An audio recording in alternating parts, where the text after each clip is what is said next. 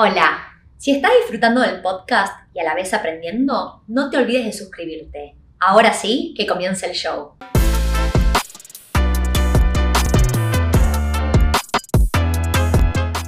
Hola, mi nombre es Tiffy Robinat. Bienvenidos al podcast de Wealth en Español. Hoy vamos a estar hablando acerca de tips para inmigrantes latinos en Australia. Y voy a arrancar con el tip número uno, que sería no vivir de paso. Y para arrancar con este tip voy a contar una historia de algo que me sucedió a mí en mis primeras semanas, primeros meses cuando llegué a Australia. Resulta que yo estaba viviendo cerca de la ciudad, estaba alquilando un lugar que era súper conveniente para ir caminando a mi trabajo. Y tuve la suerte de que una chica que solía trabajar conmigo en Argentina, muy amorosa, me invitó a pasar las Pascuas en Manly. Manly queda en las playas del norte de Sydney y es un lugar muy elegido, o sea, donde los, por ejemplo, los argentinos, no sé si todos los latinos, pero los argentinos les encanta y hay comunidades muy grandes de argentinos. Y aunque no está bueno generalizar y no todas las comunidades son iguales, algo que se dio en ese fin de semana y que me abrió los ojos es que había mucha gente que estaba de paso. ¿Qué significa estar de paso? Era gente que sabía que en unos meses, un año, se estaba yendo y seguía a viajar o, se volvía al país o lo que fuera. Y por ende, em, lo primero que me pasó es que me pareció súper triste estar de despedida en despedida. Y lo primero que dije es, si yo tengo las intenciones de quedarme en Australia, realmente necesito juntarme con gente y armar un grupo de amigos que sea duradero, porque si no, toda la gente va a estar de paso y para mí esto va a ser muy triste, con lo cual ese grupo de gente que yo conocí ese fin de semana puntual, no, no, iba con mis planes a futuro y lo que yo quería armar de relaciones un poco más duraderas. Adicionalmente, me acuerdo que tocaron cuatro días, era jueves, viernes, sábado, domingo, perdón, viernes, sábado, domingo y lunes el feriado, cuatro días increíbles de playa. La estábamos pasando bomba y estábamos en la playa y por ahí había gente que tenía trabajos bastante informales. Y una persona le decía a la otra, che, vos no tenés que ir a trabajar. No, ya fue. Eh, la verdad es que el día está divino, me quedo y mañana busco otro trabajo. Y era como que había cero compromiso con los empleadores, con la vida, estábamos todos de fiesta.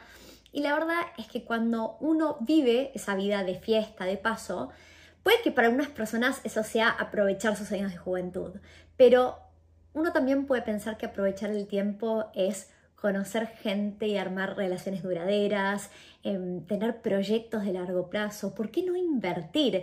Incluso sin planes seguir viajando y volverme a Argentina o a cualquier país de donde yo sea, la verdad es que uno acá en Australia puede ganar muy buena plata y puede realmente ahorrar muchísimo si se lo propone. Entonces, ¿qué mejor si juntamos plata para invertirla, que me quede un ingreso en dólares y después no importa en qué país del mundo estoy, tengo ese ingreso en dólares? La verdad es que en ese estilo de vida que yo viví esos cuatro días de Pascuas allá en el 2015, sentí que era un poco, no, iba con mi plan a futuro y se sentía un poco como malgastar la plata, no aprovechar el tiempo de la manera que yo quiero aprovecharlo. Así que tip número uno es, incluso si van a seguir viajando, no vivir como si estuvieran de paso. Vamos con el tip número dos. El tip dos es salirnos de nuestra zona de confort. ¿Y por qué es importante esto? Porque si yo me fui a tener una experiencia a otro país.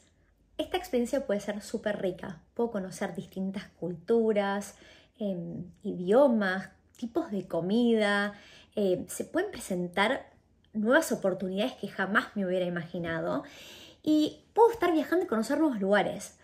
Pero también, llevado a esto que viví ese fin de semana de, de cuatro días allá en el 2015, una de las cosas que más me llamaba la atención era que la gente hacía grupos de amigos donde vivían juntos, trabajaban juntos, salían juntos, ni siquiera iban a la ciudad, se quedaban en las playas del norte y, ese era el plan. Y de repente uno les preguntaba, bueno, ¿y estuviste por lo menos conociendo Australia, viajando? No sé, contame en qué andás. Y te decían, no, la verdad es que la estuve pasando tan bien acá en Manly que decidí quedarme. Es, una linda elección, pero también muchos te decían, sí, no sé cómo, se me pasó el año entero, ya me tengo que volver y solo conocí Manly. No conocí nada más y eso para mí es una locura. Con lo cual, el tip número dos es salir de nuestra zona de confort y estas experiencias realmente eh, nos abren las puertas para, para, poder probar cosas muy distintas y que no conocemos eh, de cuando vivíamos con, en nuestro país, donde ya teníamos un grupo de amigos armados y nuestra familia y como que todo ya estaba un poquito establecido. Ahora vamos con el tip número 3, que es que nosotros podemos elegir nuestras amistades y de quiénes nos queremos rodear. ¿Qué significa esto?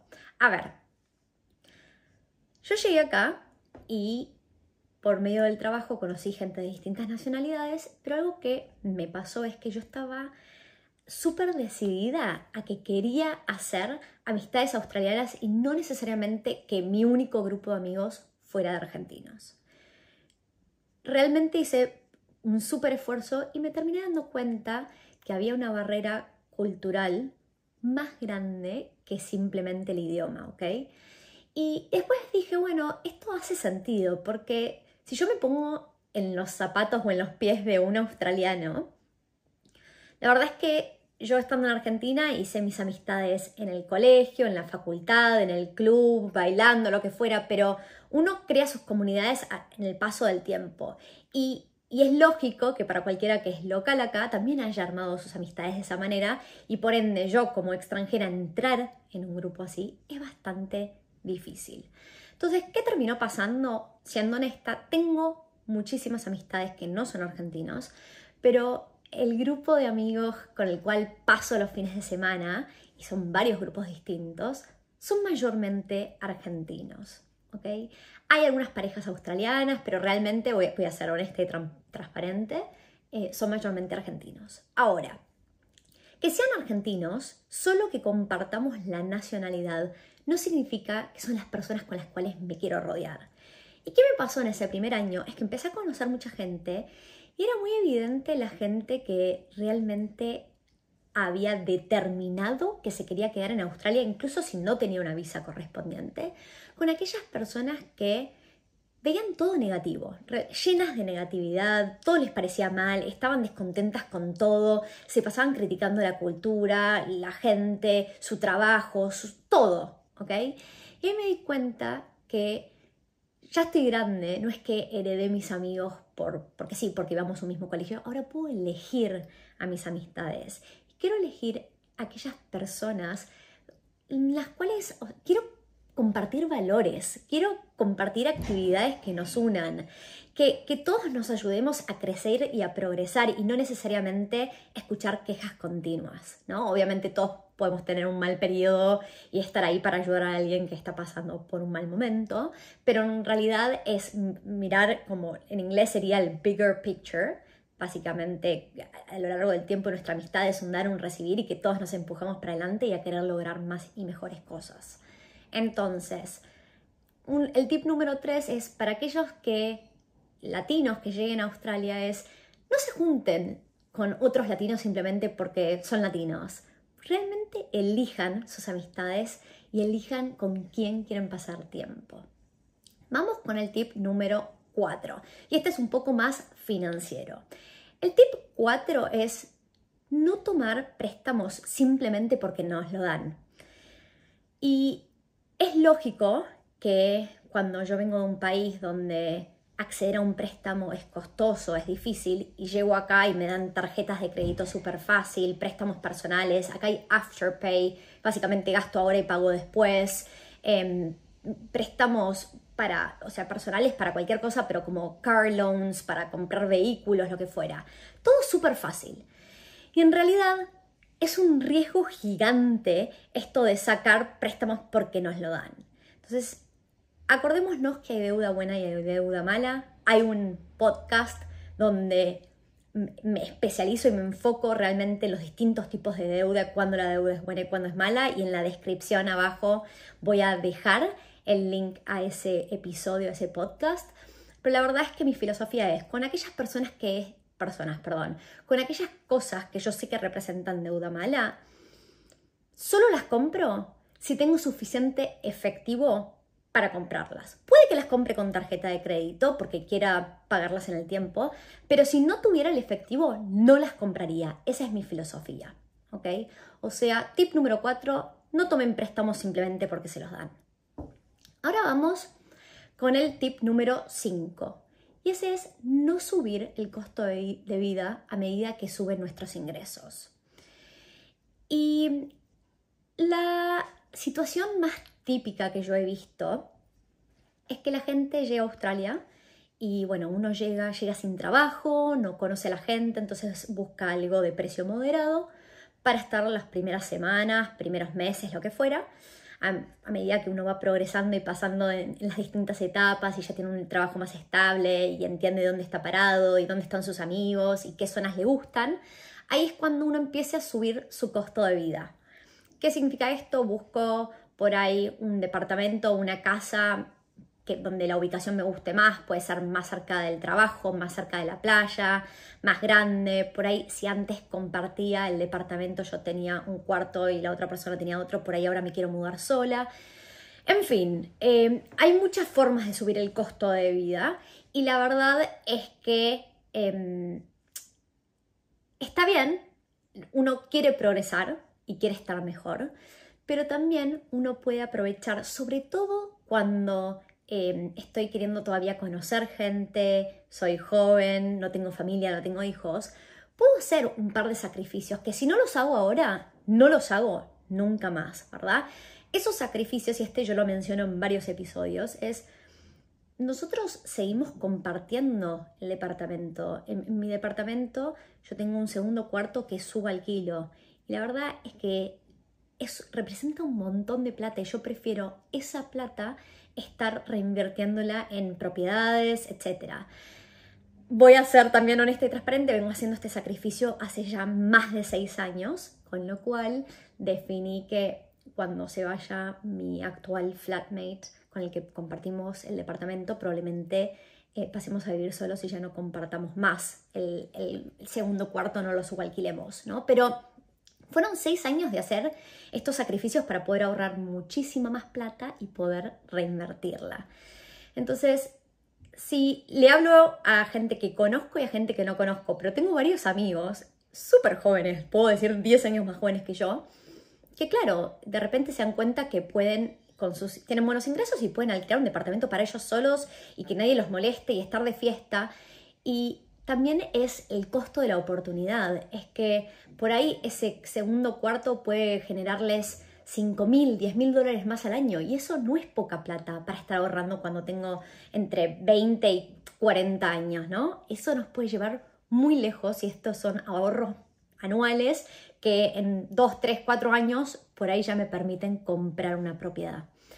Entonces, mi tip para los que están escuchando o viendo este video es intentar no subir siempre el costo de vida a medida que suben nuestros ingresos. De hecho, en algún momento decir, ok, ¿cuánto más puedo subir mis ahorros y quedarme en el mismo costo de vida?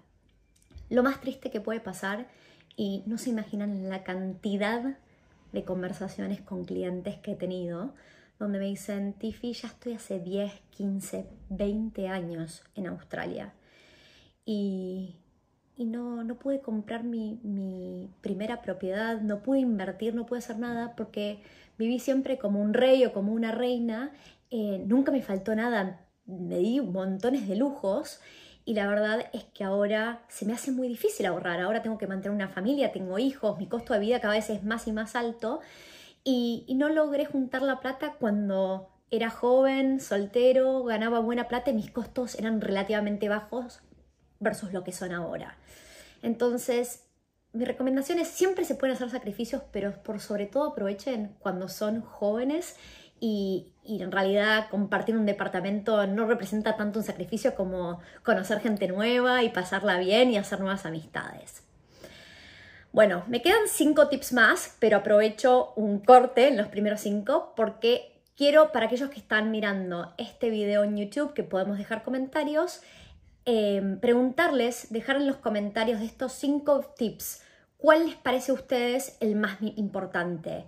El primero era no vivir de paso, el segundo es salirnos de nuestra zona de confort, el, tercero es elegir las amistades y la gente que nos rodea, el cuarto es no tomar préstamos solo porque nos lo dan y el quinto es no subir nuestro costo de vida a medida que suben nuestros ingresos. Ahora voy a pasar al sexto tip que es no darnos todos los lujos simplemente porque esos lujos serían imposibles de acceder en nuestro país de origen.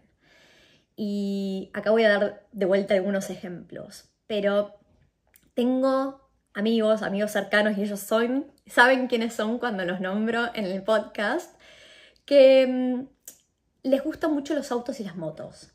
Entonces, qué lindo tener eh, un BM descapotable, un Audi, cambiar la moto de motocross cada 3, 4 meses, ¿por qué no comprar una moto nueva modelo 2021 si total me dan un préstamo y solo representan 100 dólares por semana, ¿no?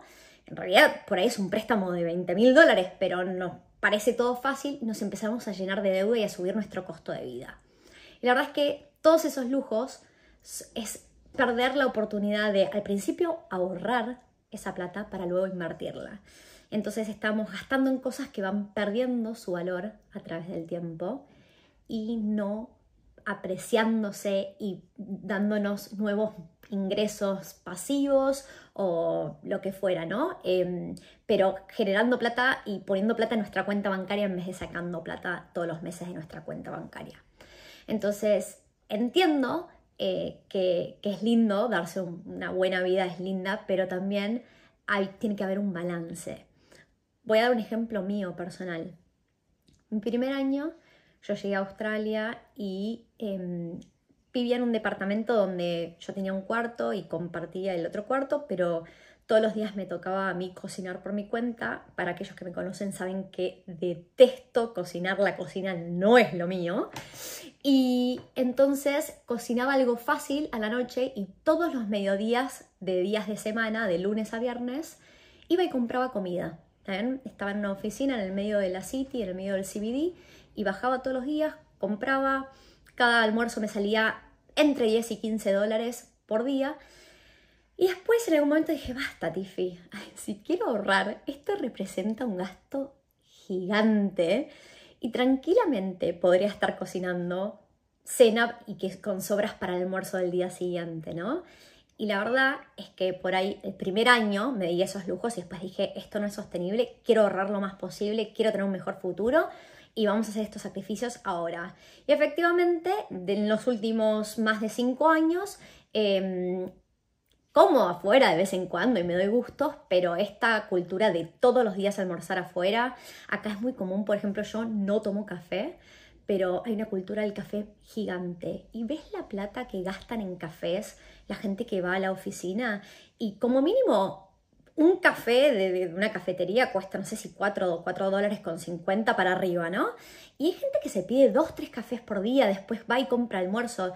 Y claro, uno puede tener sueldos altísimos, pero si yo todos los días estoy patinándome 50 dólares en cafés, comidas, takeaway, etc., se hace muy difícil ahorrar y salir adelante y progresar y construir bienes y, e hacer inversiones, ¿no? Así que el tip número 6 es no darnos los lujos que están buenísimos y no serían posibles en nuestro país, pero eh, tiene que haber ese límite. Ok, vamos con el tip número 7, que es acerca de aquellas personas que tienen un espíritu emprendedor y quieren crear una empresa en este nuevo país al que acaban de llegar. A mí el proyecto empresa, eh, emprender, startup, negocio, lo que sea personal, me encanta. Es una de mis grandes pasiones. Pero también aprendí mucho de mi situación eh, personal, mi propia experiencia, cuando renuncié a la empresa en la cual había trabajado siete años y medio entre Argentina y Australia y dije, bueno, este es mi año para emprender una vez que me salió la residencia. Y la verdad es que em, renuncié a mi trabajo, venía del mundo corpo, eh, en inglés se llama el FMCG World, que sería el Fast Moving Consumer Goods. Había trabajado para grandes marcas, haciendo mayormente marketing y un poco de ventas, Y ese era el mundo que conocía, conocía las reglas del juego, había hecho muchos contactos en, esas, en esa industria, es una industria que uno empieza a conocer a todo el mundo porque todos rotan entre las mismas empresas. Pero bueno, en fin, dije, basta, esto no es para mí. Y cuando me fui, empecé a dar cursos de inversión inmobiliaria. Y claro, yo estaba aprendiendo mucho por mi propia experiencia, pero realmente todavía no había entendido cómo funcionaba la industria, cómo iban a ser mis clientes, eh, no tenía contactos, no quería subir mis costos fijos, obviamente, porque no, sabía qué iba a pasar. Y por ende, mi tip número 7 hacia las personas que están mirando este y que tienen un espíritu emprendedor es no creen una empresa en una industria que no conocen. ¿okay? Les voy a dar un ejemplo de algo que vi eh, de mi pareja y que yo creo que él hizo muy bien. Él eh, tiene ahora su propio taller mecánico y es suyo, su propia empresa. Cuando llegó en el 2015, empezó, a los tres meses empezó a trabajar en un taller mecánico, después pasó a otro y en total construyó su propia clientela mientras que trabajaba al principio seis días por semana, después cinco, después cuatro días por semana.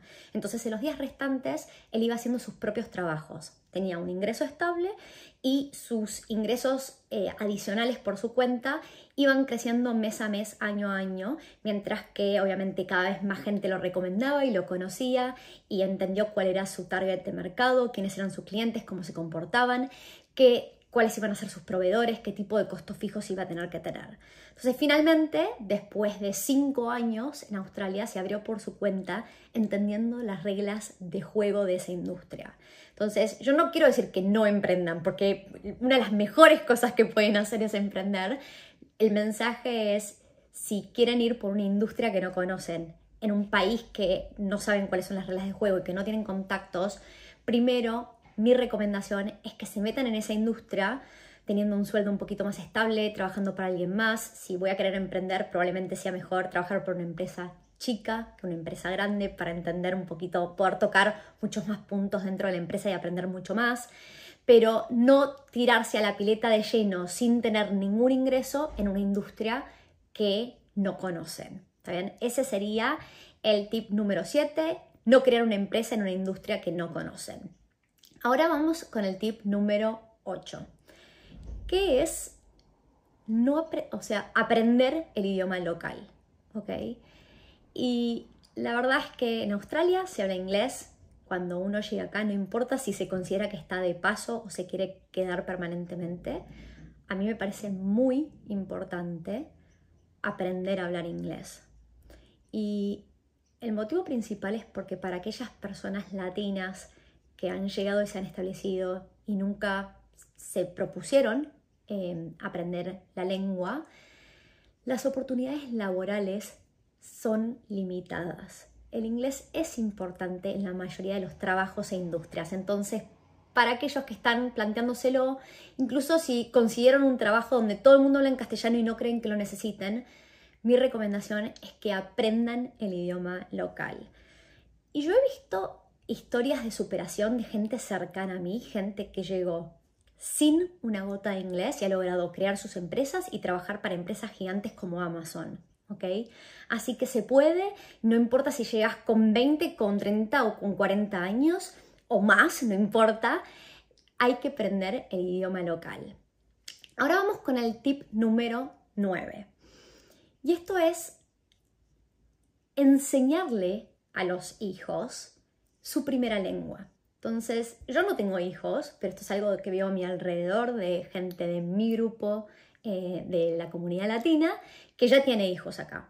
Lo más normal es que los hijos van al colegio y hablan inglés, hablan inglés con las maestras, con los amigos, les puede llegar a dar vergüenza que uno les hable en castellano y es lo que es, pero hablarles en nuestra primera lengua que es el castellano o el español es súper importante. Primero porque los chicos son como una esponja. Así que es un idioma gratis, eh, no cuesta nada y les puede abrir muchísimas oportunidades en el futuro. Segundo, porque hay que mantener las, las conexiones vivas para aquellos chicos que tienen todavía familia, primos, abuelos, lo que sea, viviendo en Latinoamérica o donde sea en el mundo, comunicarse con la familia es importante, ¿no? Y uno no quiere perder sus raíces. Así que, em, más allá de que los chicos van a empujar para que lo más común es los padres les hablan en, castellano y los chicos contestan en inglés. Y bueno, hay que frenar un poco eso, porque si ellos no practican, pueden llegar a entender cuando uno les habla, pero después no son buenos hablando y menos escribiendo. Así que definitivamente para mí es importante el día de mañana cuando tenga hijos, hablarles en castellano, en mi casa se habla en castellano, que en el colegio y con sus amigos hablen en el idioma que quieran. Y bueno, vamos por el último tip, que es nunca dejar de ganar información, educarnos, conocimiento. Uno tiene que aprender toda la vida. Y muchos pensaríamos que cuando se termina el colegio o la universidad o lo que fuera, ahí se terminó nuestra educación, pero honestamente una vida rica es aquella en la que podemos siempre estar aprendiendo cosas nuevas, buscando nuevos intereses, progresando. Y educarnos no significa volver a un aula, no tiene que ser eh, una educación tradicional necesariamente. Por ejemplo, para todas las personas que están escuchando este podcast o mirándome, em, esto tiene fines educativos de alguna manera, ¿no? Entonces están ganando conocimiento y la verdad es que mi idea es nunca dejar de hacerlo y poder no solo crecer desde el lado financiero, ¿no? Pero uno puede tener nuevas pasiones, nuevos intereses toda la vida. Y está súper, súper interesante poder aprender y mejorar toda la vida. Así que, bueno, estamos llegando al final de este episodio. Hablamos recién de los 10 tips. A la mitad corté, dije, de los primeros 5, ¿cuáles parecen más importantes? Ahora ya miramos los 10. Em, me encantaría saber las opiniones. No sé si pueden estar en desacuerdo conmigo también, ¿no? Y si se les ocurre algún tip adicional para los inmigrantes latinos en Australia que yo no cubrí en este episodio, por favor no duden en dejarlo en los comentarios. Así que bueno, eso es todo por hoy y hasta la próxima.